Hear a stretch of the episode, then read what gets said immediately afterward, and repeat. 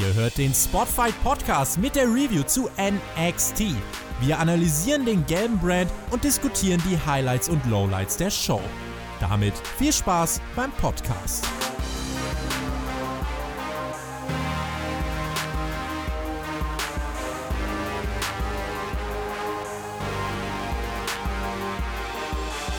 Hallo und herzlich willkommen hier beim Spotfight Podcast. Wir reden über NXT vom 20. Mai. Ein Tag vor dem Vatertag. Vater bist du, glaube ich, meines Wissens noch nicht.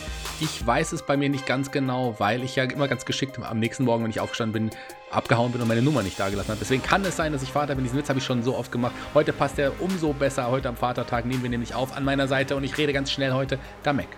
Ja, moinsen erstmal, ja, vielen lieben Dank für die Introduction, ja, oder auch nicht, es ging um den Vatertag. Vatertag wird heute gefeiert, es wird gesoffen, es wird gefressen, nee, bei uns nicht, bei uns wird getalkt und über NXT getalkt, ja, also war auch eine geile oder gute Episode, finde ich, um mal gleich mein Fazit vorab irgendwie rauszuhauen und ja, können wir mal gespannt sein, wie wir uns einig sind oder auch nicht.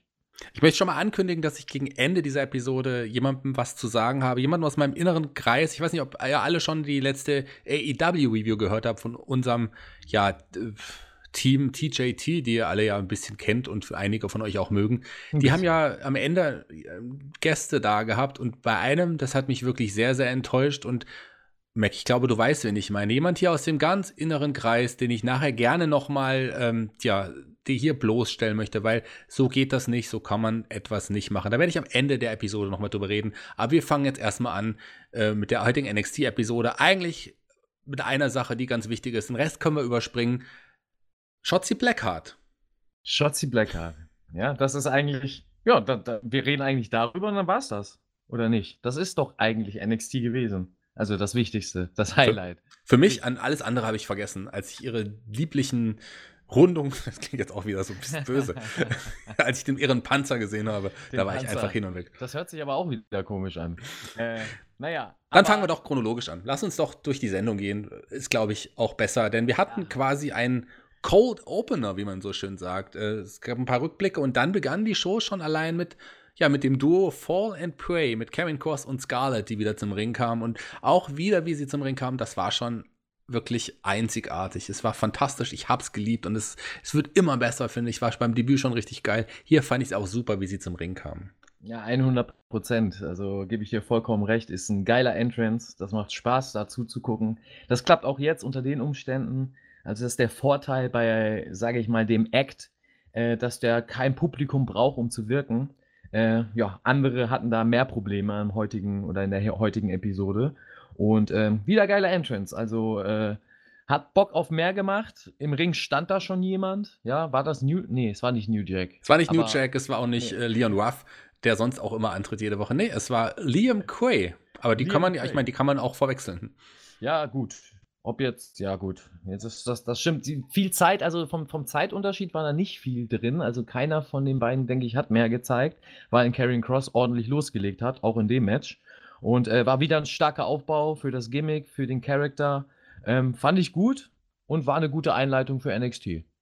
War eine gute Einleitung. Kurzes, knappes Match mit Power Moves von Karrion Kross. Verschiedene Supplessen, die einfach einen Liam Gray auseinandergenommen. Liam Gray, den kennt man vielleicht aus Evolve, wenn jemand Evolve so ein bisschen verfolgt. Da ist er das regelmäßig tatsächlich zu sehen. Aber hier war er nur kurz zu sehen, denn das Match war relativ schnell vorbei. Weniger als eine Minute hat es gedauert. Am Ende gab es auch wieder das Cross-Check. Am Anfang vor allem, ne? Also am Anfang vom Match, obwohl das so kurz war, deswegen hat das noch mehr Wirkung gehabt, dieser Nebel, ja, dieses, was beim Entrance von Karrion Kross ist, was da entsteht im Ring und was ähnlich wie beim Undertaker, was sich dann so im Ring ablegt und quasi du so kleine Nebelschwarten im Ring hast. Ja, das war quasi bis zur Ende des Matches, ging ja nicht lange, die ganze Zeit vorhanden und deswegen war der Act noch geiler, weil das so eine Inszenierung richtig war, also wie so eine gute Theaterinszenierung wurde da in Szene gesetzt und es hat mir gefallen. Könnte man sich überlegen, an sich, dass das ganze Match rauszuballern, wird dann schwer zu worken, aber wäre auf jeden Fall ein Act. Ähnlich wie bei den Gangsters damals mit dem Act, dass man die Musik laufen lässt, ne? Ja, du bist im New Jack-Fieber, merke ich irgendwie schon. Ja, so. Ich bin im New Jack-Fieber. Weil wir gerade drüber gesprochen haben, musste ich das hier gleich mal reinbringen. Wäre eine geile Idee auf jeden Fall. Ja, New Jack, für die, alle, die es nicht wissen, ja auch eine, kann man sagen, Wrestling-Legende. Irgendwie schon. Und das ist ja dein großes Vorbild im Wrestling-Business. Ich glaube, wegen New Jack bist du zum Wrestling gegangen. Absolut. Also New Jack, der zeigt, wie man es macht im Wrestling. Der zeigt, Catch is Catch Can vom Feinsten. Also. Ja, und das ist ein hochgradiger Wrestler mit der besten professionellen Einstellung zu dem Ganzen. Das ist mehr ein klassischer Wrestler, kann man so sagen. Das stimmt. Das ist mehr, also, ja, mehr ein klassischer Wrestler. Naja, kann jeder denken von dem, was er will. Als Gegner von New Jack gab es nur zwei Möglichkeiten. Entweder gehst du nach Hause oder du stirbst im Ring. So, das war's. Ja, halt. Ich wäre auch nicht gerne Gegner von New Jack. Und ich hoffe auch nicht, dass du das hier hört, weil dann steht er hier vor der Tür und dann bin ich nächste Woche nicht mehr da. Also kann dann sein, dass ich dann mit ein paar mehr Stichen im Körper vielleicht nochmal im Krankenhaus aufwache oder auch nicht. Wir werden sehen. So viel zum Thema New Jack. Weniger Stiche im Körper hatte dann dafür aber noch ein paar Blessuren am eigenen Körper, weil er vor einiger Zeit von eben diesem Karrion Kross attackiert worden ist. War Tommaso Ciampa, der nach dem Match zum Ring kam und ja hier einen Karrion Kross und auch eine Scarlett schon konfrontiert hat. Richtig, das war auch cool. Wieder hat auch irgendwie gepasst, oder nicht? Seine Theme dann so, ne, als Übergang und dann sein Bild auch auf dem Titan schon. Ich fand das ganz, ganz rund. Also es passt auch ganz gut von den Charakteren, die aufeinander prasseln, oder? Passt auf jeden Fall. Ein Ciampa musste aber auch nach oben schauen, weil Karrion Kross ein Kopf größer war als er. Das war schon, der Größenunterschied war deutlich. Wirklich so groß? Also, oder das wirklich unterschiedlich fand ich nämlich nicht. Also, das hat mich gewundert, weil Ciampa ja nicht sehr groß ist, so, und Karrion Kross ja immer angesagt wird, dass er ein bisschen größer ist oder für NXT-Verhältnisse zu den größeren gehört.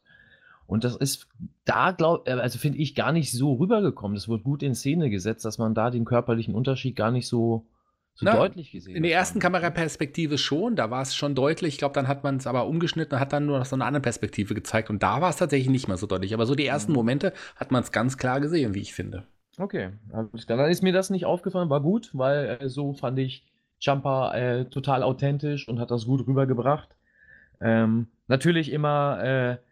so ein bisschen bitterer Beigeschmack, deswegen kann ich das nicht werten. Es fehlen einfach die Leute und WWE, da können die Wrestler nichts für, die machen einen guten Job. Es geht einfach darum, die Booker und die Producer entscheiden sich dazu, so zu produzieren, als ob halt Leute noch im Publikum wären. Und das ist halt in solchen Fällen immer, finde ich, schlecht und wirkt dann nicht gut, wenn du halt eine Promo machst und die Promo so aufgebaut ist, dass du so sprichst, als ob Reaktionen im Publikum wären, Pausen machst, als ob Reaktionen im Publikum wären, auch mit der Gestik und der Mimik so arbeitest, als ob das Publikum chant, und das ist hier halt passiert. Das fand ich leider ja ein bisschen schade, deswegen ist das so ein bitterer Beigeschmack bei der Promo und deswegen kann man das eigentlich nicht werten. Wäre das vor Publikum gewesen, wäre das sicherlich ein richtig starkes Anfangssegment gewesen. So fand ich das Match dann doch cooler und das Segment um das Match besser als das Ciampa-Cross-Segment, aber macht trotzdem Lust auf mehr. Macht auf jeden Fall Lust auf mehr, macht Lust auf Match der beiden. Und jetzt kommt auch mein eigentlicher Kritikpunkt. Das Match der beiden wird auch stattfinden bei Takeover in Your House, ja Anfang Juni bereits. Und klar, wir sagen auch, früher war alles besser. Ich meine, früher hat man Charaktere langfristig aufgebaut, bevor sie dann endlich auch mal so neue Charaktere, bevor sie dann ihren ersten großen Gegner hatten. Jetzt ist ein Karrion Kross, hatte 2 Matches und wird jetzt in 2 Wochen auch schon gegen auf Ciampa, eigentlich einen der größten Namen bei NXT treffen, finde ich ein bisschen schnell, ehrlich gesagt. Ich hätte das gerne ihn noch ein bisschen noch aufbauen lassen, sehen und dann erst die beiden gegeneinander antreten lassen. Ich meine, hier kann man auf jeden Fall, je nachdem wie das Match aufgebaut sein wird, Karrion Kross muss eigentlich den Sieg davontragen. Wenn er jetzt hier schon verlieren sollte, dann schwächt es den Charakter sehr, und ein Ciampa, wenn der jetzt einfach so klar verliert, ist vielleicht auch nicht so gut für sein Standing. Ja und nein. Also ich kann deine Sichtweise da vollkommen nachvollziehen mit dem Aufbau. Ist aber halt, denke ich mal, auch so ein Geschmacksding wieder. Heißt, ich finde es nicht schlimm, dass sie das so machen. Das ist halt NXT, das ist die heutige Zeit. Da geht alles ein bisschen schneller und das ist nicht so tiefgründig von der Erzählung. Und selbst damals hast du viele oder einige Storys gehabt oder einige Charaktere, die jetzt nicht gerade einen langen Aufbau hatten bei WWE, ne? Oder bei WWF.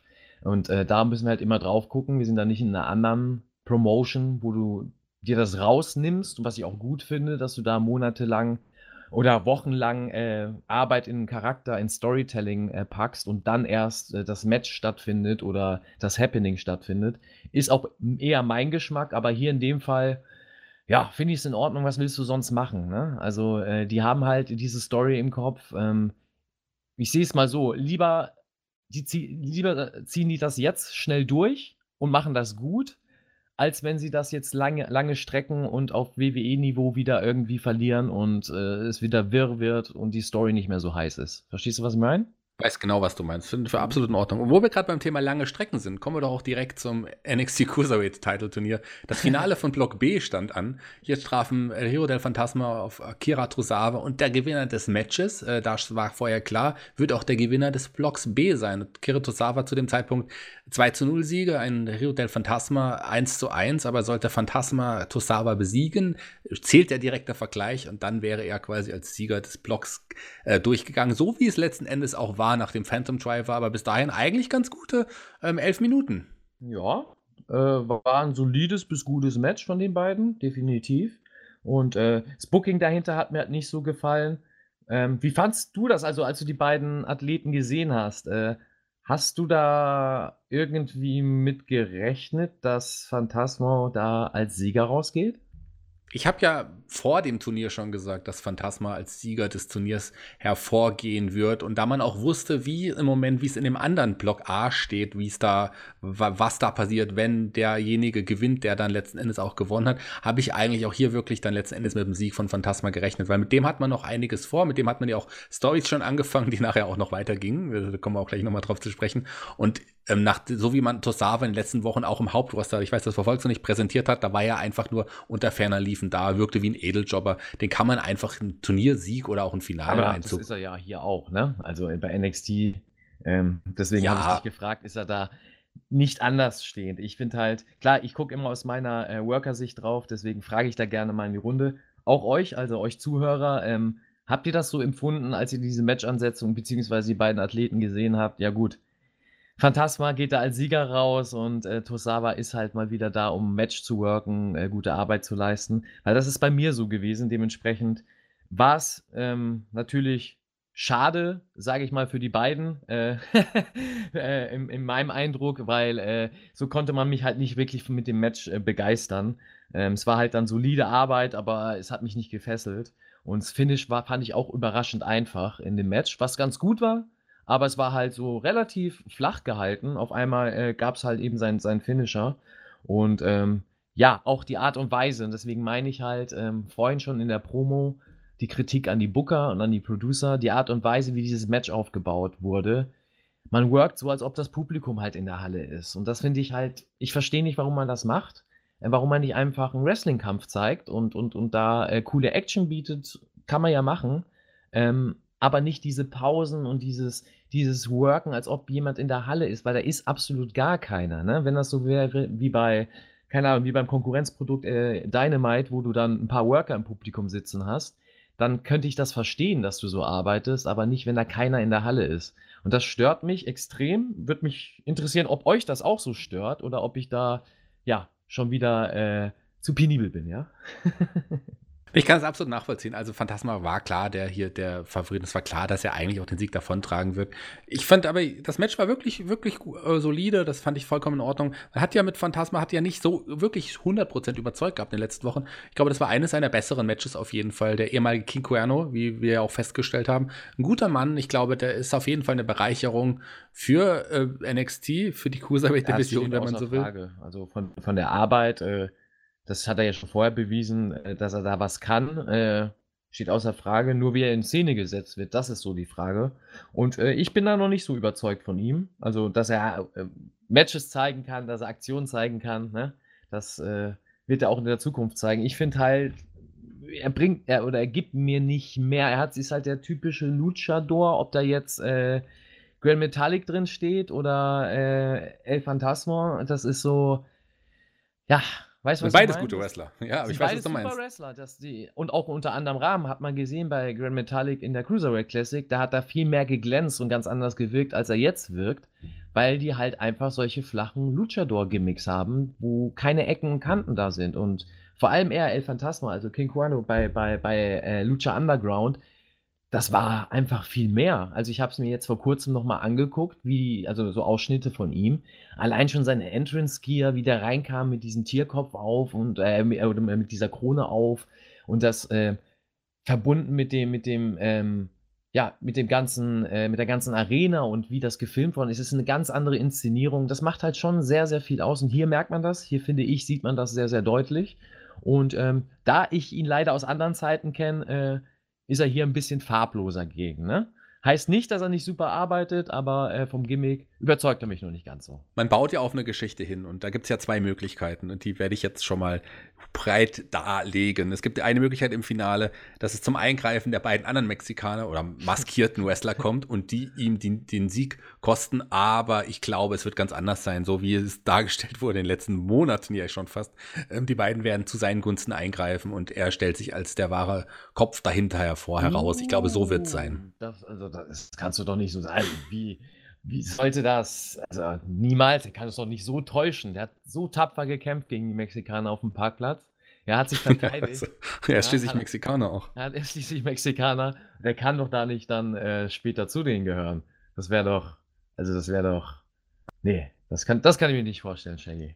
Ja, da werden wir sehen, wie es da weitergeht. Ich glaube, er wird auf seinem Esel dann zur Halle kommen und mit dem Sombrero kommt. Kommen wir zum nächsten Wrestler, der ein typischer Wrestler ist. Ich glaube, der ja auch, so, zumindest war es früher so, nicht so gerne Promos hält, aber die Promo hat mich irgendwie unterhalten, weil Timothy Thatcher einfach immer unterhält. Timothy Thatcher war Backstage zu sehen mit einer Promo über Matt Riddle. Oh ja, und hast du recht, also man kennt ihn, er ändert sich da halt gar nicht, ne? Der hat schon, er ist Tim Thatcher, so wie wir ihn auch aus sage ich mal, deutschen Zeiten kennen, hier bei der WXW beispielsweise, hat er ziemlich gleich die Promos gemacht und in Fans, man nimmt ihm das ab, hat eine klare Ansage gemacht, es gibt keine Pins, von wegen hier, dass man sich da irgendwie rausdrehen kann und mal schnell einen Pin machen kann, nee, es geht nur Submission tatsächlich oder Aufgabe und das ist, Submission oder K.O. und das ist eben geil, also wie er das auch rüberbringt, kommt richtig cool und er bringt halt so, und finde ich gut, dass sie ihn so einsetzen, halt so den believable Fighter-Charakter in das Produkt rein und glänzt dadurch und das finde ich bis jetzt noch sehr interessant, oder? Absolut, finde ich super. Ich könnte jetzt schon vorwegnehmen, Matt Riddle kam später auch nochmal, hat man eine Promo gesehen. Timothy Thatcher forderte ein Match ohne Pin, Submission, aber in dem Fall später gab es nochmal, Matt Riddle sagt, okay, lass es doch gleich im Käfig machen und die beiden werden in einem Cage-Match aufeinandertreffen. Das kann man schon mal vorwegnehmen. Da freue ich mich drauf. Also das wird, glaube ich, ein cooles Match. Boah, wie lange, Shaggy, haben wir keine Cage-Matches mehr gesehen? Bestimmt 2 Wochen. Ja, das ist schon, also es wird mal Zeit, ne? Ich gebe dir recht, also man ist heiß, Vorfreude steigt, ja. Boah, wenn ich mir die ganzen Cage-Matches der Vergangenheit so wieder ins Gedächtnis rufe und wie lange das her ist und boah, man schmachtet schon richtig danach und jetzt ist wieder Zeit. Finde ich geil. Also muss man bringen, let's do this. Schmachten ist übrigens ein sehr, sehr gutes Stichwort. Das Gute ist, dass du das jetzt angebracht hast. Wir kamen jetzt zum Highlight, glaube ich, zum Wrestling-Highlight. Ich glaube, da Auge kommt jetzt. Wird keiner mehr widersprechen. Keiner. Zuhörer, es ist jetzt, ihr werdet leiden, weil ihr das nur hören könnt. Ihr müsst euch das angucken, ja. Also glaubt dem Maggie, ja? Tief durcharbeiten. Das Wrestling-Highlight, glaube ich, dieses Jahrzehnts, kann man jetzt schon sagen, gut, das Jahrzehnt auch noch nicht so lange, das war wirklich was ganz, ganz Besonderes. Man hat jetzt ein bisschen was über Shotzi Blackheart gesehen. Eine kleine Geschichte über Shotzi Blackheart. Die hat einen riesengroßen Panzer, also, Dirty Blonde. Ja, den schenkt sie mir noch nicht. Hat ein bisschen über ihre Vergangenheit erzählt. Ihr Vater hat sie zur Rock'n'Roll-Musik, zur Punkrock-Musik später gebracht. Punkrock bedeutet ihr sehr viel, Wrestling bedeutet ihr sehr viel. Und mit diesem Panzer wird sie auch die Damen-Division auseinandernehmen. Allen voran hat sie Raquel Gonzalez, Dakota Kai, Chelsea Green, Candice LeRae erwähnt. Das hat über ihre Vergangenheit mit dem Vater, wie gesagt, erzählt. Gegenwart hier mit dem Wrestling, über ihre Zukunft mit mir hat sie ein bisschen was erzählt. So habe ich es zumindest in Erinnerung. Genau, und, aber Vergangenheit von ihrem Vater hat sie ja nicht, also das war ja Das war ja nur kurz angerissen. Es ging ja eher dann darum, wer ihr Daddy ist, ja? Sie hat ja gefragt, who's your daddy, ja? Beziehungsweise, dass die Aussage ist. Die sie ja, und da hat sie, dabei hat sie mich ganz genau angeschaut durch den Bildschirm. Ich habe das nämlich auch gesehen. Der Blick, der hat einiges ausgesagt und mit der Aussage Tanks don't give a shit ist das auch nochmal so ein Wink zu dir, ja? Wir wissen ja, der Tank, ja, Shaggy, auch in Fachkreisen genannt, Shotzi macht da schon deutliche Zeichen und sah auch wieder sehr Shotzi-haft aus. Also, auf jeden Fall, wunderschöne Frau. Also ich glaube, also mehr als verliebt bin ich, das kann ich schon mal sagen. Und ich werde ihr gleich eine Nachricht schreiben und sie fragen, ob sie mit mir nicht eine Spazierfahrt im Panzer am Strand machen möchte. So ganz romantisch. Das wäre sehr, sehr schön. Das ist auch sicher. In Corona-Zeiten und so ist das auch safe im Panzer, denke ich. Ne? Und dann kommt sie rum, ja, und holt sie dich mal ab mit dem Panzer. Müsste eigentlich gehen. Ja, müsste eigentlich gehen und ich freue mich auf jeden Fall drauf. Shotzi, das war auf jeden Fall, das kann man nicht toppen, das Highlight WWE-Programm überhaupt seit Jahrzehnten wahrscheinlich. Kann man so ohne Zweifel sagen. Ever. Ja, da gab es nichts, was drüber stand, Shaggy. Ja, nee, dieser Wink mit dem Zaunfall, das hat jeder gesehen. Ja, also auch für euch, wenn ihr das nicht gesehen habt, guckt euch das an und gebt mal gerne unten in die Kommentare, ob ihr das auch so seht wie wir, ob sie deutlich Shaggy Signale gibt oder nicht. Also, ja? Gut, das steht ja außer Frage. Aber wenn man an Wrestling-Geschichte zurückdenkt, der Body Slam von Hogan gegen Andre the Giant, Hogan gegen Warrior, Bret Hart, Gründung der NWO. Shotzi da in diesem Panzer, ja, quasi drin saß und das ist schon mehr. Das zieht schon mehr Reaktionen als Hogans Body Slam. Ja? Ganz klar. Größeres Momentum als jetzt die Gründung des Dungeon of Dooms zum Beispiel auch noch. Also jetzt gehst du aber ein bisschen weit. Ja? Dungeon of Doom, ja, das ist schon, mit Shotzi in einen Topf zu werfen, ja, das ist schon. Aber jetzt genug über Shotzi geredet.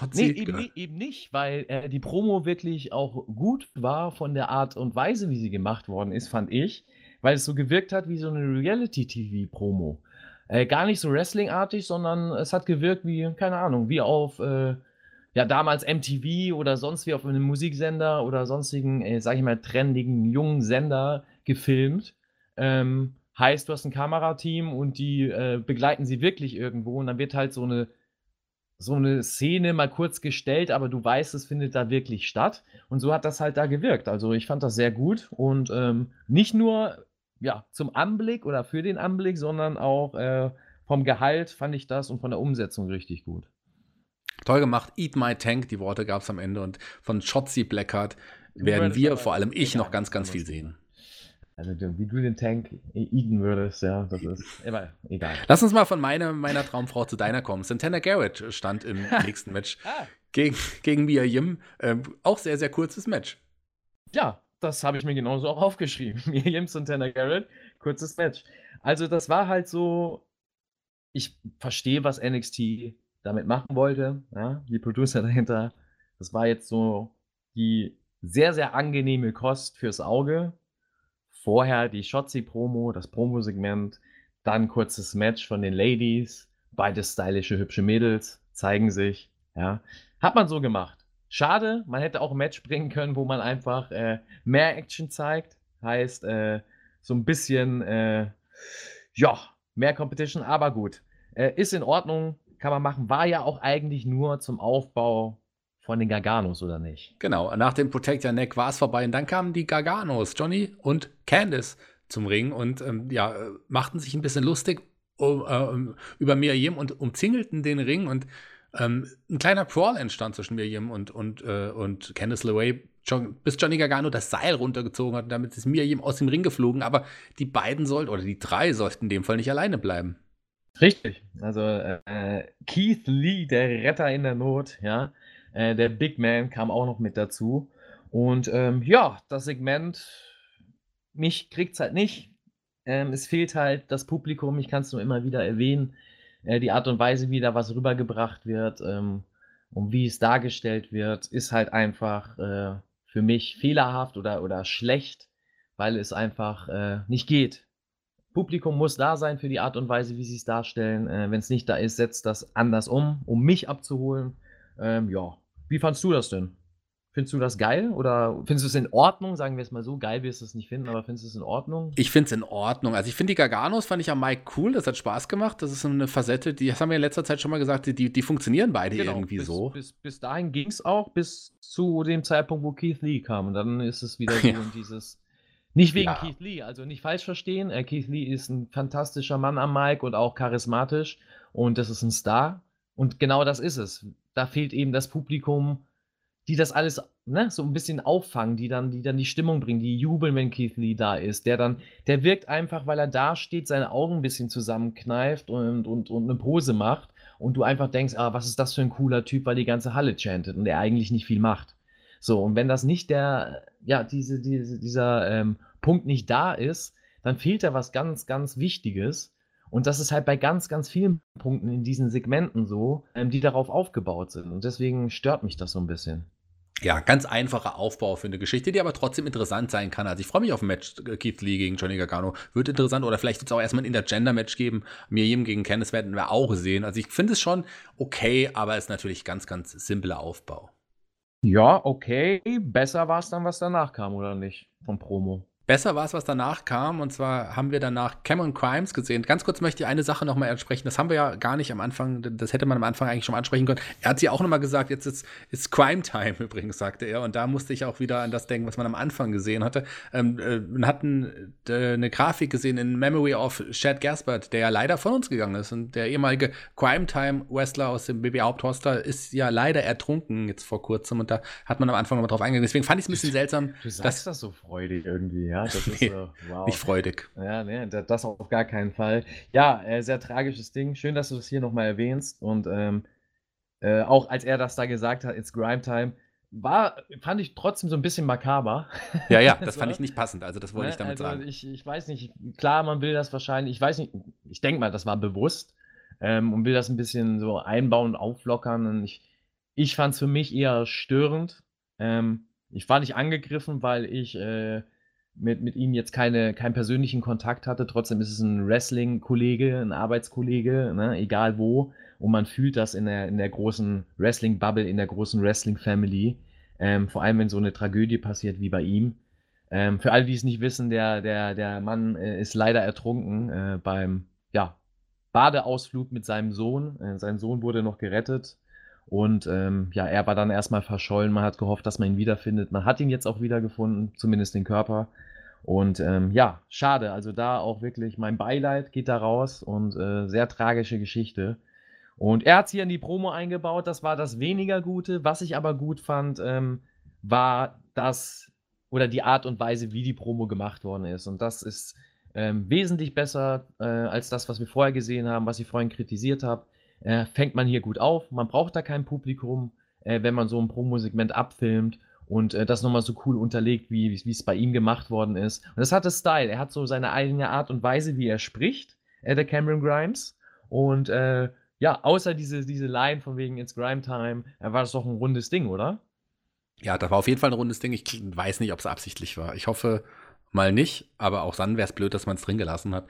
Egal, auf jeden Fall sagt er, seine Zeit ist gekommen. Cameron Grimes ist am Mic auch ganz unique, genauso wie im Ring, genauso wie optisch. Ich glaube auch, dass seine Zeit kommen wird. Es wird nie ein Main-Eventer im Hauptroster werden, aber bei NXT kann er schon einiges reißen, das glaube ich schon. Ja, definitiv. Und die setzen ihn ja auch jetzt in Szene immer mehr. Der kriegt seine Spots, die erarbeitet er sich, kann sie aber auch halten. Heißt, auch auf unbeliebten Spots glänzt er. Und das ist sehr, sehr wichtig, dass du das also jetzt mal rein aus der Worker-Sicht, dass du das als Worker auch für dich erkennst und umsetzen kannst. Und das finde ich sehr gut bei ihm. Also bis jetzt überzeugt er in vollster Linie und bin gespannt, wo seine Reise so hingeht bei NXT. Ja, gespannt sind wir auch, wo die Reise von Drake Maverick hingehen wird, weil möglicherweise wäre das heute in der aktuellen NXT-Episode sein letztes Match. Wir wissen, der ist gekündigt. Und tritt Alter immer noch an in diesem Turnier. Und wenn er jetzt hier verlieren sollte, dann wäre er komplett draußen. Sollte er aber gewinnen, dann haben wir 3 Leute, die im Gleichstand haben. Und darauf ist. Er tritt doch gegen den Kushida an. Also, da gibt es doch kein hätte, sollte. Ja, denn Kushida ist nicht nur der beste Cruiserweight, Kushida ist der beste Wrestler der Welt. Das sagte Drake Maverick noch in dem Interview. Mag sein. Kushida ist auf jeden Fall ein sehr, sehr guter Worker. Das steht außer Frage. Er ist sicherlich überall anders der beste Worker der Welt, oder kann er sein, ist er definitiv, aber nicht so, wie er bei NXT in Szene gesetzt wird und gebuckt wird. Also, das stimmt. Das ist ganz schlimm, finde ich, habe ich ja schon mal gesagt, wie die Japaner dargestellt werden, egal ob das jetzt Kushida ist oder Tozawa ist, das macht nicht viel Unterschied. Oder damals Itami war, also in dem Fall Kenta. Ich finde das ganz schlimm und da finde ich, also das ist so ein persönliches Ding, ganz subjektiv, da finde ich mich erwische ich mich teilweise, dass ich mich persönlich angegriffen fühle, weil ich weiß einfach, was dahinter steckt, was das für fantastische Wrestler sind, wie big die eigentlich sind, und sie wirken dort wie junge Jobber oder wie junge, unerfahrene Wrestler, nicht von der Arbeit, sondern von der Darstellung. Und auch hier, ich bin davon ausgegangen, Mavericks Ansage, ach, Maverick tritt heute an gegen Kushida, ja, alles klar, wissen wir ja, Maverick geht halt Sieger raus, ne? Ob das dann so war, werden wir sehen, aber das war so, was ich so mitgenommen habe aus der Promo. Ja, das war ja im Vorfeld auch schon irgendwie klar, aber zu Kushida nochmal ganz kurz, der ist ja großer WWE- oder WWF-Fan schon immer gewesen, und sein Wunsch war es einfach, dort zu kämpfen, und er probiert es jetzt aus, und sagen wir es mal so, bei ihm ist es nicht so schlimm, weil wenn es nicht funktioniert, kann er ja in der Zeit zurückreisen und einfach dann direkt wieder bei New Japan weitermachen. Das stimmt, oder er kann noch weiter in der Zeit zurückreisen und dann eine Catch-Legende werden.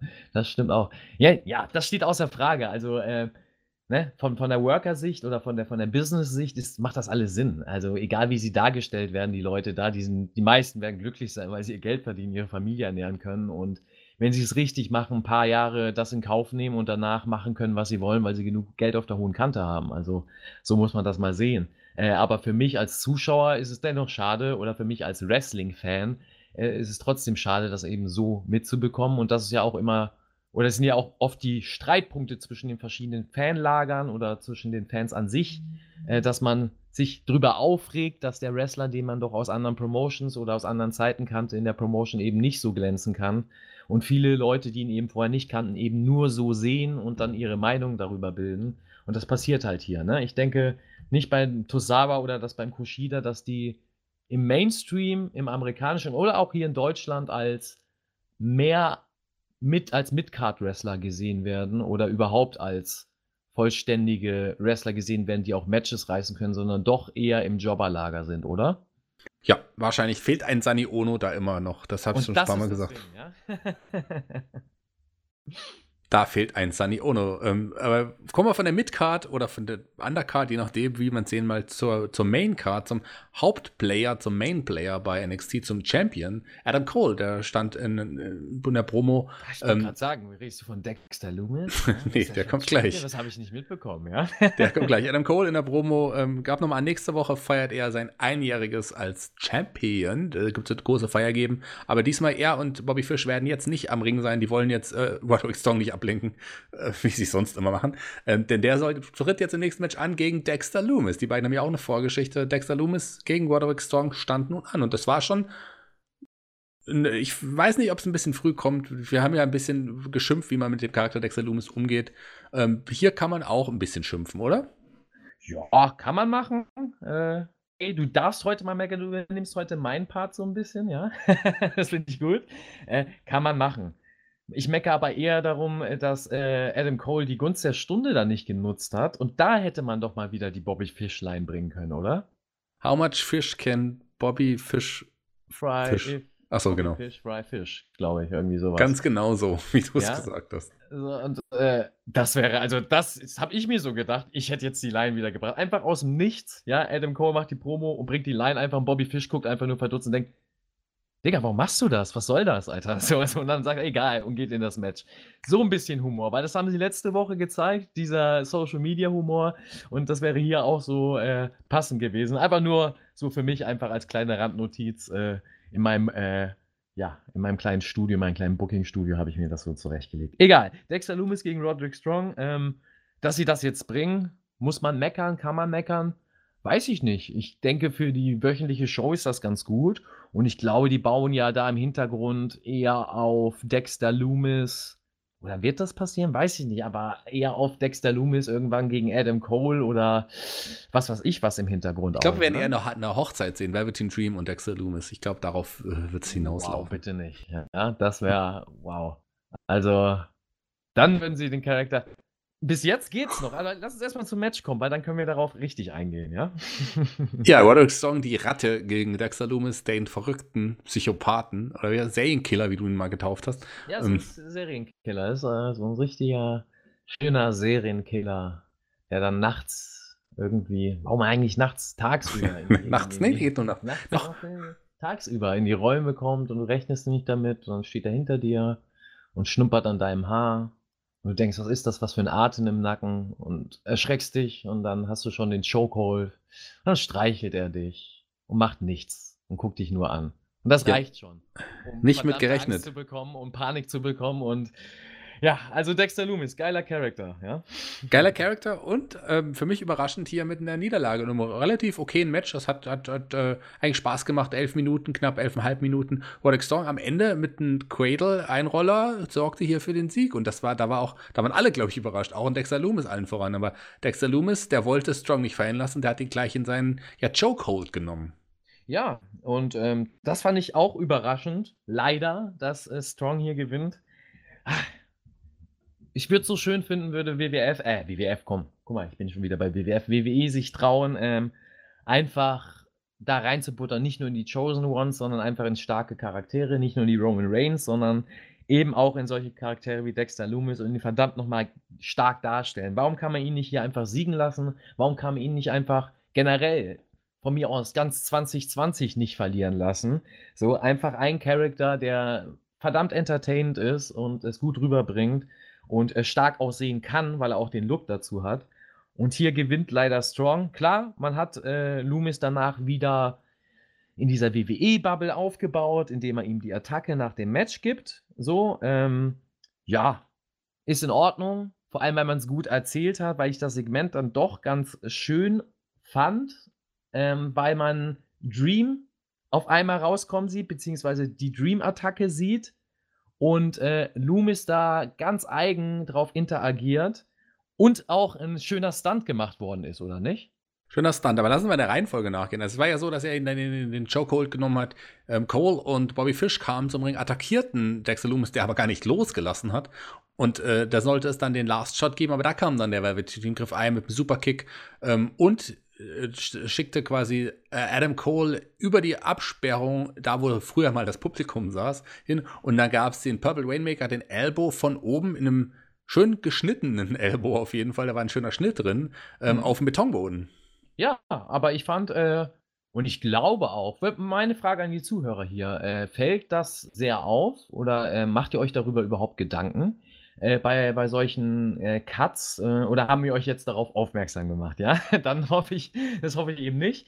Aber hier fand ich es sehr gut umgesetzt. Heißt, wir haben das wieder mit den Crashpads, beziehungsweise man hat das so wie im Film gemacht und das finde ich auch richtig. Vor allem, warum sollte man es nicht nutzen, wenn man halt jetzt die Möglichkeiten hat ohne Publikum? Heißt, man sieht Velveteen Dream oben auf dem Top Rope, man weiß, dass Roderick Strong unten, ja, im Publikum, in Anführungszeichen, liegt. Und Velveteen Dream springt los und dann siehst du halt im nächsten Schnitt anderen Kamerawinkel und siehst, wie Velveteen Dream halt auf Roderick Strong landet, auf dem Betonboden. Und sieht halt geil aus, weil die Höhe halt, oder weil es eine große Höhe ist und weil, wenn da ja ein normaler Spot wäre, das eine verdammt brutale Aktion wäre, die dumm wäre für die Worker, weil sie danach ziemlich kaputt wären, aber fürs Publikum sicherlich entertainend wäre. Und so löst man das geil, heißt mit dem Cut, es sah auch diesmal gut gecuttet aus, heißt man hat einen richtigen Schnittpunkt gefunden, wo das nicht zugestellt aussah, laut meiner Meinung, und ich fand das eigentlich gut umgesetzt, oder? Ja, mir hat es auch sehr gut gefallen. Also ich fand, das war ein schöner Moment, das hat auch gepasst, also stört mich gar nicht, man nutzt jetzt auch endlich mal, du hast es gesagt, oft wirkt man für ein Publikum, das gar nicht da ist, da kann man so Sachen nicht machen, wenn Publikum da wäre, hier konnte man es machen, da hat man es auch mal gut gemacht, die WWE kann es ja auch, wenn sie wollen würde und die hat man es wirklich richtig gemacht.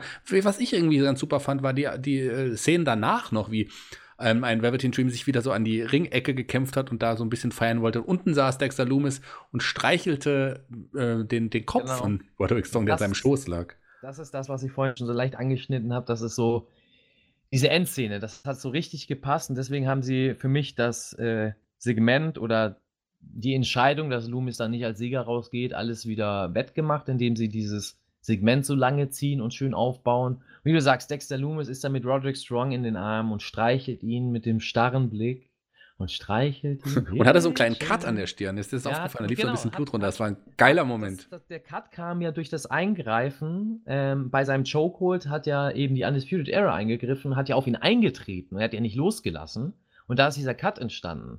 Und das wurde geil geworkt von ihm, hat er gleich mitgenommen in dieses Segment, indem er eben diese Platzwunde schön oder diesen kleinen Cut oder was ein Cut, diese Schramme, da auch natürlich nicht wegwischt, sondern das Blut da oben schön laufen lässt. Und das sieht dann noch ein bisschen beeindruckender aus, wenn er da seinen Gegner in dieser Sitzposition im Ring einfach nur am Kopf streichelt und der Gegner bewusstlos da drin liegt und im Hintergrund der Dream total exzentrisch auf der Ringecke wieder abpost und du denkst, was ist das für ein sickes Team?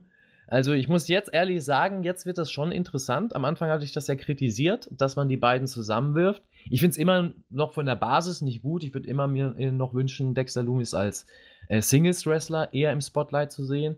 Aber wie sie das jetzt darstellen, ist das sehr bizarr und faszinierend. Also ich sag, man macht das so ein bisschen, obwohl es ein ganz anderes Gimmick ist, aber wie damals bei Goldust, als man sowas hatte, was ganz anders war und was so bizarr war, wo du so dachtest, oh mein Gott, was ist das für ein komischer Dude, was passiert hier eigentlich? Und in dieser Konstellation bei Dream und Lumis sehe ich das ähnlich. Ja, man will einfach hingucken, wie so ein Autounfall, ja? Wie ein Autounfall. Bizarr oder bizarr und aber auch herzergreifend war das so ein bisschen auch, muss man sagen. Herzergreifend war übrigens auch die nächste Szene auf dem Parkplatz. Da haben sich Akira Tozawa und Rey del Fantasma gegenseitig Respekt gezollt. Also Shaggy, das ist doch, kannst du mir sagen, was du willst. Das ist doch von Triple H und ich weiß nicht, wer alles noch im Hintergrund sitzt derzeit, aber das ist doch der Running Gag von dem. Die lachen sich doch in der Gorilla-Position im Hintergrund den Arsch ab, wie es da abgeht. Die denken, da kommen sie wieder, komm, lass uns das Entführungssegment machen. Und die Worker doch auch. Also hier hast du doch deutlich gemerkt bei dem Segment, dass das beide, also sowohl Tozawa als auch Phantasma, gut, bei Phantasma kannst du das nicht so wirklich sehen, aber wenn du drauf achtest, merkst du es trotzdem, das Lachen ganz schön sich verkneifen mussten, ja, und das schon so eine Lächerlichkeit abgerutscht ist. Ja, ich sehe das einfach als Running Gag, deswegen entertaint mich das, weil es so trashig ist. Es ist auch so gewollt, ich hoffe, dass es gewollt ist, gewollt trashig umgesetzt und es entertaint mich irgendwie, ja. Ja, irgendwie schon, das hast du vollkommen recht. Lass mal kurz dadurch auch mal kurz das Segment einfach mal zusammenfassen. Lass mich das mal kurz machen, so gut wie es war. Ja, die standen da, haben sich Respekt gezollt, Phantasma stieg ins Auto und dann kam plötzlich ein anderes Auto an. Wie überraschend, die beiden maskierten Entführer kamen zum Ring und attackierten Tozawa. Die haben ja bisher immer nur die lateinamerikanischen Stars attackiert. Die haben sich gedacht, egal, Ausländer, den attackieren wir jetzt. Und das war direkt vor der Fahrertür, da konnte Phantasma nicht aussteigen. Ja, America First, in dem Fall. Aber ist er rüber zum Beifahrer. Die haben ja selber Masken auf und sind das. Na, erste Beifahrertür auf jeden Fall ist rausgegangen und die beiden anderen Maskierten sind dann verschwunden. Die anderen beiden Maskierten haben ja in den letzten Monaten, wen haben sie? Raul Mendoza und DJ Sieh mal ein. Ja, genau. Wie heißt der hier nochmal? Guck mal, das ist traurig. Sein alter Name ist prägender. Ich sag mal so, aus den Augen, aus dem Sinn. Der war auf jeden Fall, die haben sie attackiert gehabt. Und ich wage immer noch zu behaupten, so gut, so stark wie Phantasma hier die anderen immer wegjagen kann, das war so eine starke Kampfszene. Ich habe, glaube ich, noch keinen Actionfilm gesehen, der so eine intensive Kampfszene hat. Kennst du Ip Man beispielsweise? Oder Ong Bak, diese... Ja, genau, kommt fast daran an diese Szene heran, aber nur bei weitem noch nicht. War ähnlich, also die Brutalität, wie die Knochen da gebrochen sind und die Schädel gespalten wurden, unglaublich. Ja, also, nein, aber das ist der Running Gag, wie er dasteht und die beiden Maskierten auf einmal, ja, nach einem Lüftchen, ja, quasi auf einmal aufhören, und brechen ab und stolpern über ihre eigenen Füße ins Auto wieder rein. Das ist so geil trashig. Also ich hoffe, dass das gewollt ist, weil dann haben sie wirklich mal richtig guten Humor gezeigt.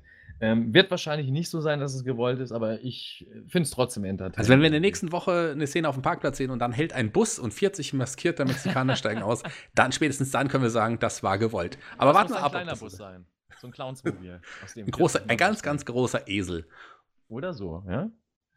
Kommen wir aber jetzt zum nächsten. Da gab es nämlich noch ein Match auf der Card, wo wir gerade kurzen Matches waren. Wir kommen zu deinem absoluten Lieblingstag-Team oder zum einen. Ich weiß, du kennst beide, magst beide sehr gerne, zu einem deiner Lieblingstag-Teams.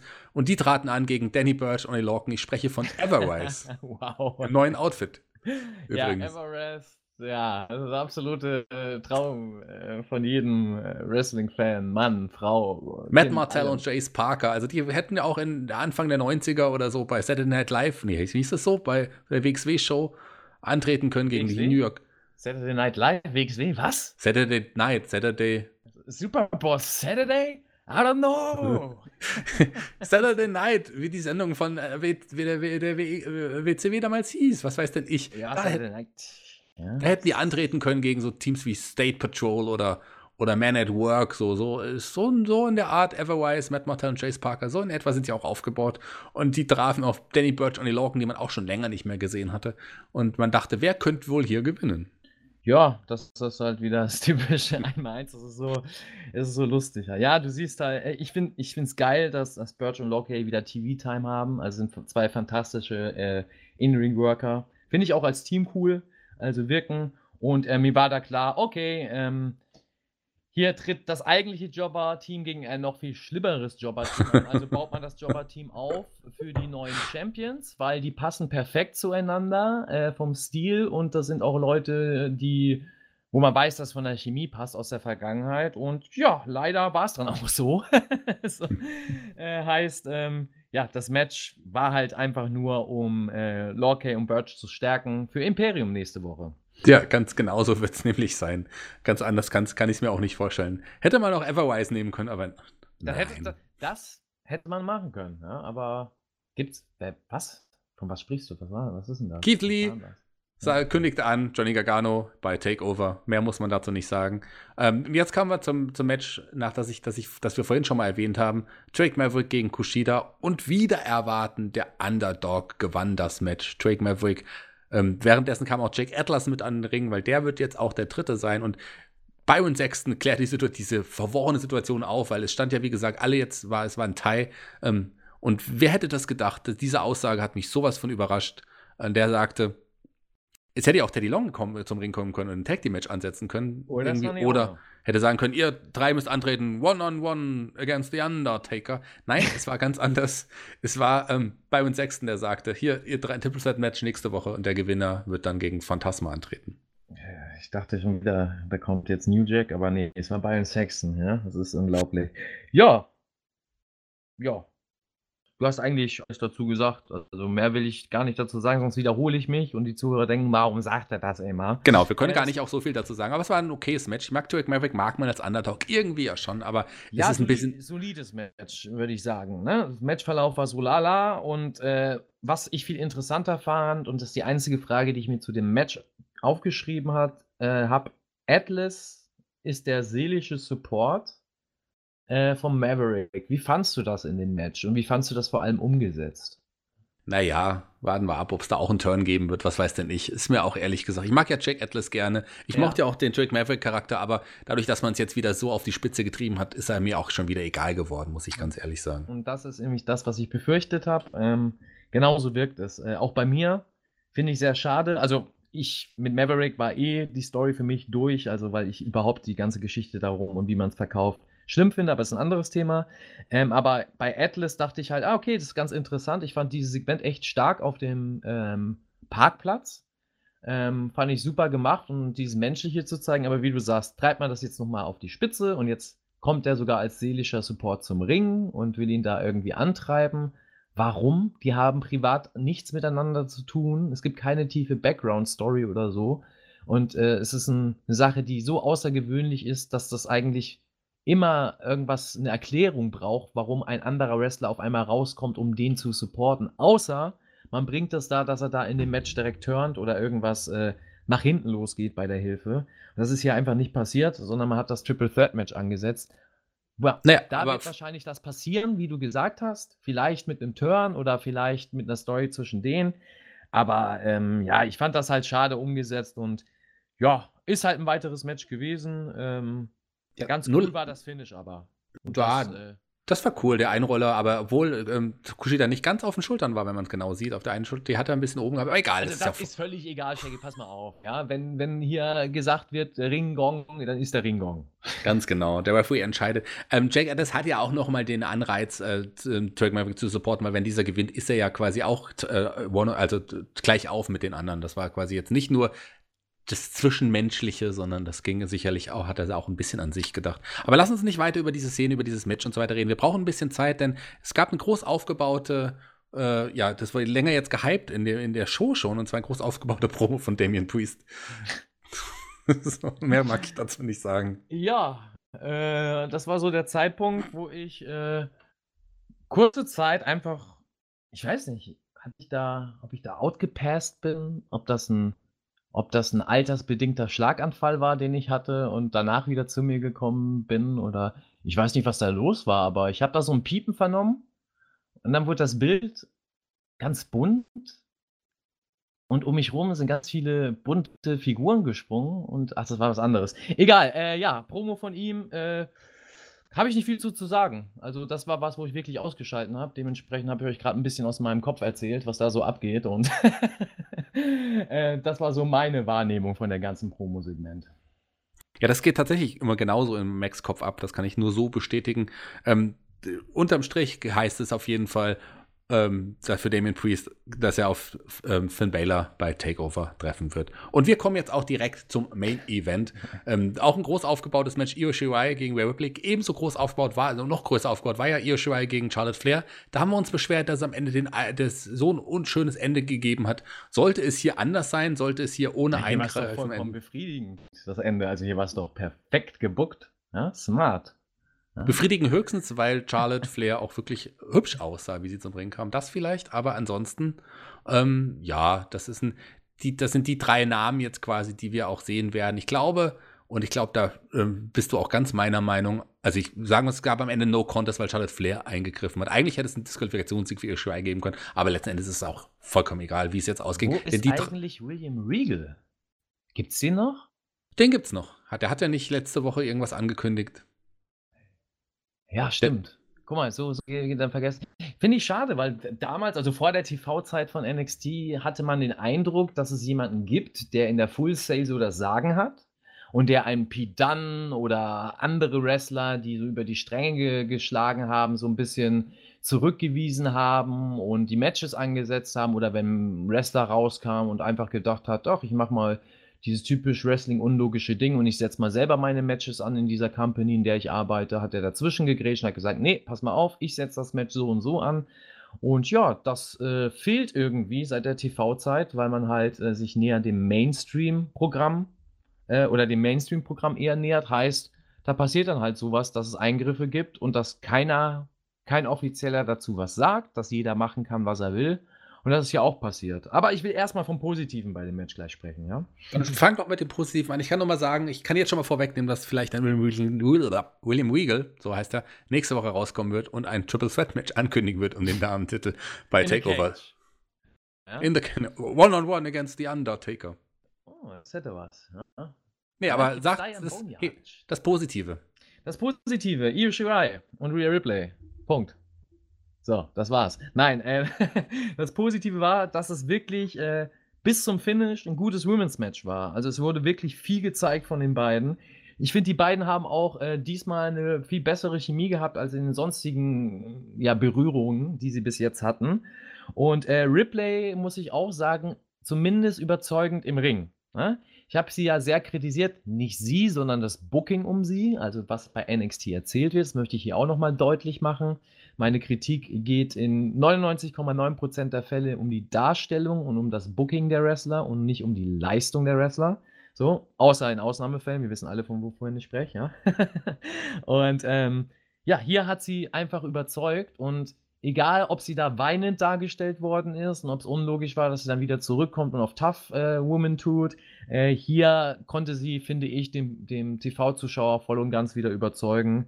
Und mit Iyo Shirai hatte sie da einfach eine super Gegnerin, die wusste, wie sie im Match in Szene setzen kann und was die zusammen zeigen können. Also es hat mir sehr, sehr gut gefallen. Wie fandst du das denn? Ja, gutes Match. Die beiden haben auch eine schöne Chemie miteinander, auf jeden Fall. Ich glaube auch, dass alle drei eine schöne Chemie miteinander haben werden, wenn die dann im Ring sind. Ich glaube, das könnte ein heimliches Highlight werden bei Takeover. Das wird ja sicherlich so stattfinden.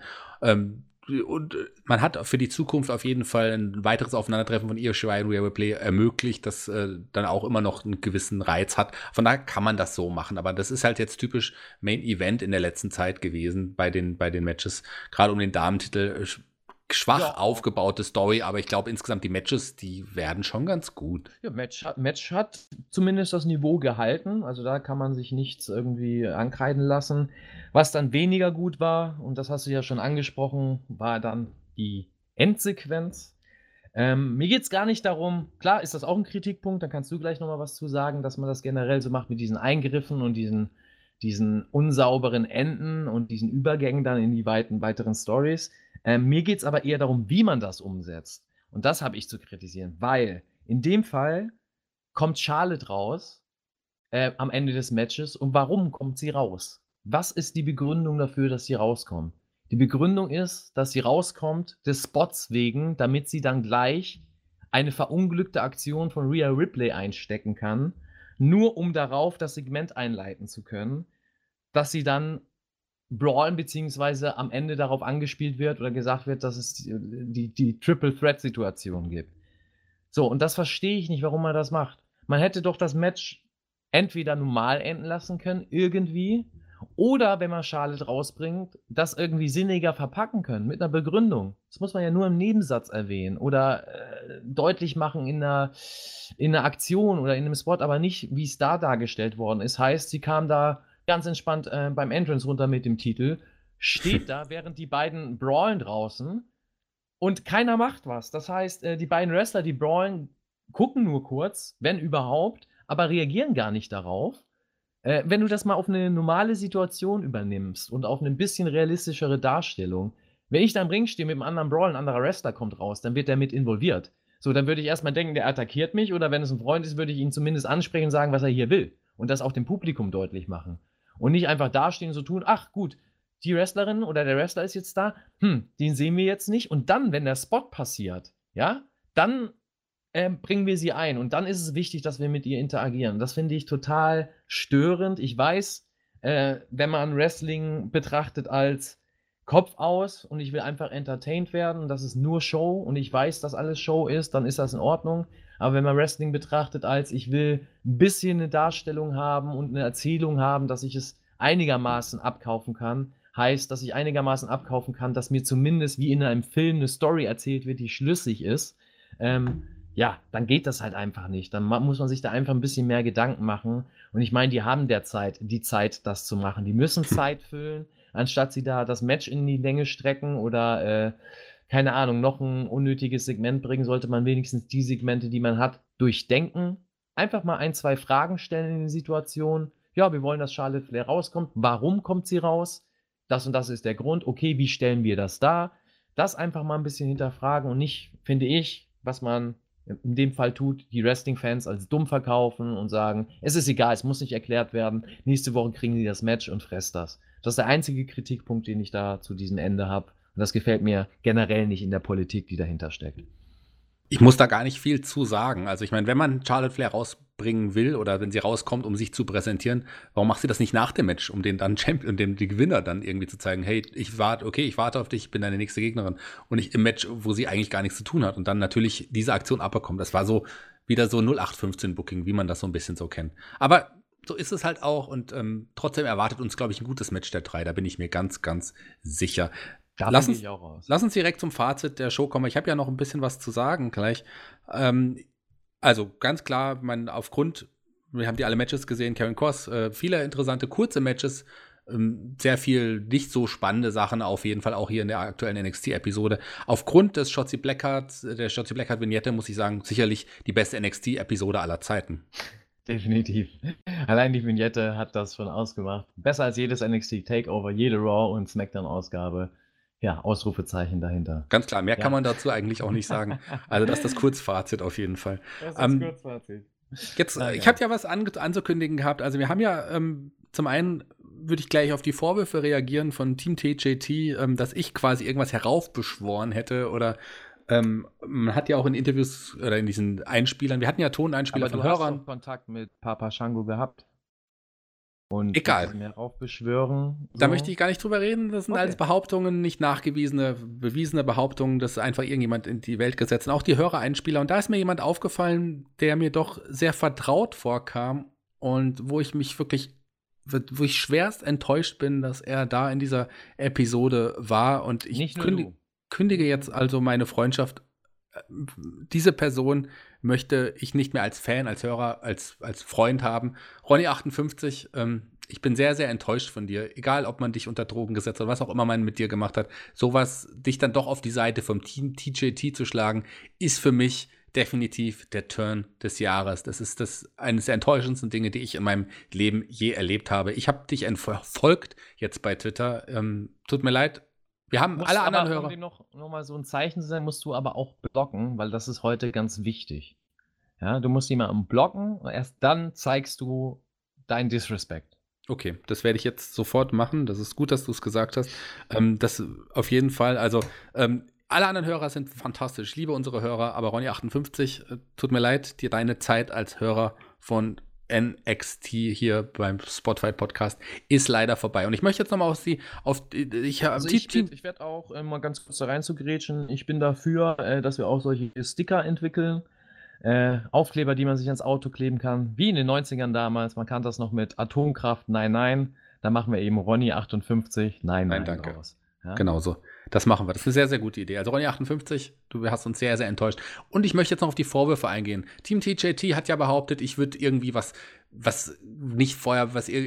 in die Welt setzen, irgendwie eine künstliche Fehde aufbauen, bloß um mich irgendwie ins Rampenlicht zu stellen, bloß um uns bekannter zu machen und ich würde mich irgendwie hinter irgendwas stellen, weil ich Angst vor euch hätte oder wie auch immer oder Respekt. Es ist überhaupt nicht so. Also, ich weiß, dass ihr uns unterdrückt, ich weiß es ganz genau und ich verstecke mich auch nicht vor euch. Ich habe überhaupt keine Angst. Tobi, ich stelle jetzt eine offene Herausforderung und du kannst darauf eingehen, ob du dich traust oder nicht. Nenn die Regeln, nenn irgendwas, irgendeine Art und Weise, irgendein Duell, in dem wir... Aber Moment, Shaggy, ich würde eher sagen, die Zuhörer, die sollen die Regeln nennen, die sollen sagen, die Stipulations raushauen, unter welchen Umständen hier das Battle stattfindet, weil wir wollen mit unseren Zuhörern connected bleiben. Wir finden das wichtig, was ihr denkt und wie ihr das fühlt und ihr könnt entscheiden. Dementsprechend, Shaggy, überlass es doch den Zuhörern, oder? Das würde ich normalerweise auch machen, weil die Zuhörer, unsere Hörer mir so wichtig sind. Die sind mir wichtiger denn je. Aber in dem Fall muss ich sagen, dass ich mutig bin, dass ich mich auf alles einlasse, was Tobi sagt. Tobi, nenn den Ort, nenn die Art und Weise, wie das Duell stattfinden wird. Dann wird es das Duell geben, TJ gegen Mac. Und das wird's geben. Also, ich verstecke mich vor niemandem. Die beiden werden es untereinander ausmachen, wer das bessere Team ist. Ganz einfach. So. Ja, das wird ein fantastisches Streckhäkern, würde ich sagen. Und dann sagt noch einer mal hier, Team TJD, ich hätte Angst. Habt ihr das gehört? Das ist Mut. Das ist Mut. Das ist eben Mut. Er steht zu allem, was er sagt, und er steht seinem Mann vor allem. Absolut. Ja, und das ist Shaggy. Dafür steht Shaggy. Das könnt ihr euch einprägen. Shaggy heißt nicht umsonst Shaggy oder der Shagmaster. Und ja, könnt ihr gespannt sein. Also absolut. Mac wird euch fertig machen. Das war's für heute. Schön, dass ihr alle da wart. Freue mich sehr. Wir hören uns in der nächsten Woche. Mac wird euch fertig machen? Was ist hier los? Ja? Mac, wir haben jetzt keine Zeit mehr. Wir müssen jetzt aufhören. Das war's für heute. Schön, du hast jetzt leider auch dein Mikro ist leider aus, Mac. Also schön war es auf jeden Fall. Es hat sehr, sehr viel Spaß gemacht. Ich bin ganz gespannt, wie Team TJT auf unsere Herausforderungen eingehen wird oder ob sie Angst vor mir hat. Das werden wir sehen. Das werden wir vielleicht auch in der AEW-Review hören. Bin ganz gespannt. Team TJT, ihr seid dran. Und alle anderen Hörer, ihr seid die Besten. Bis zum nächsten Mal. Tschüss.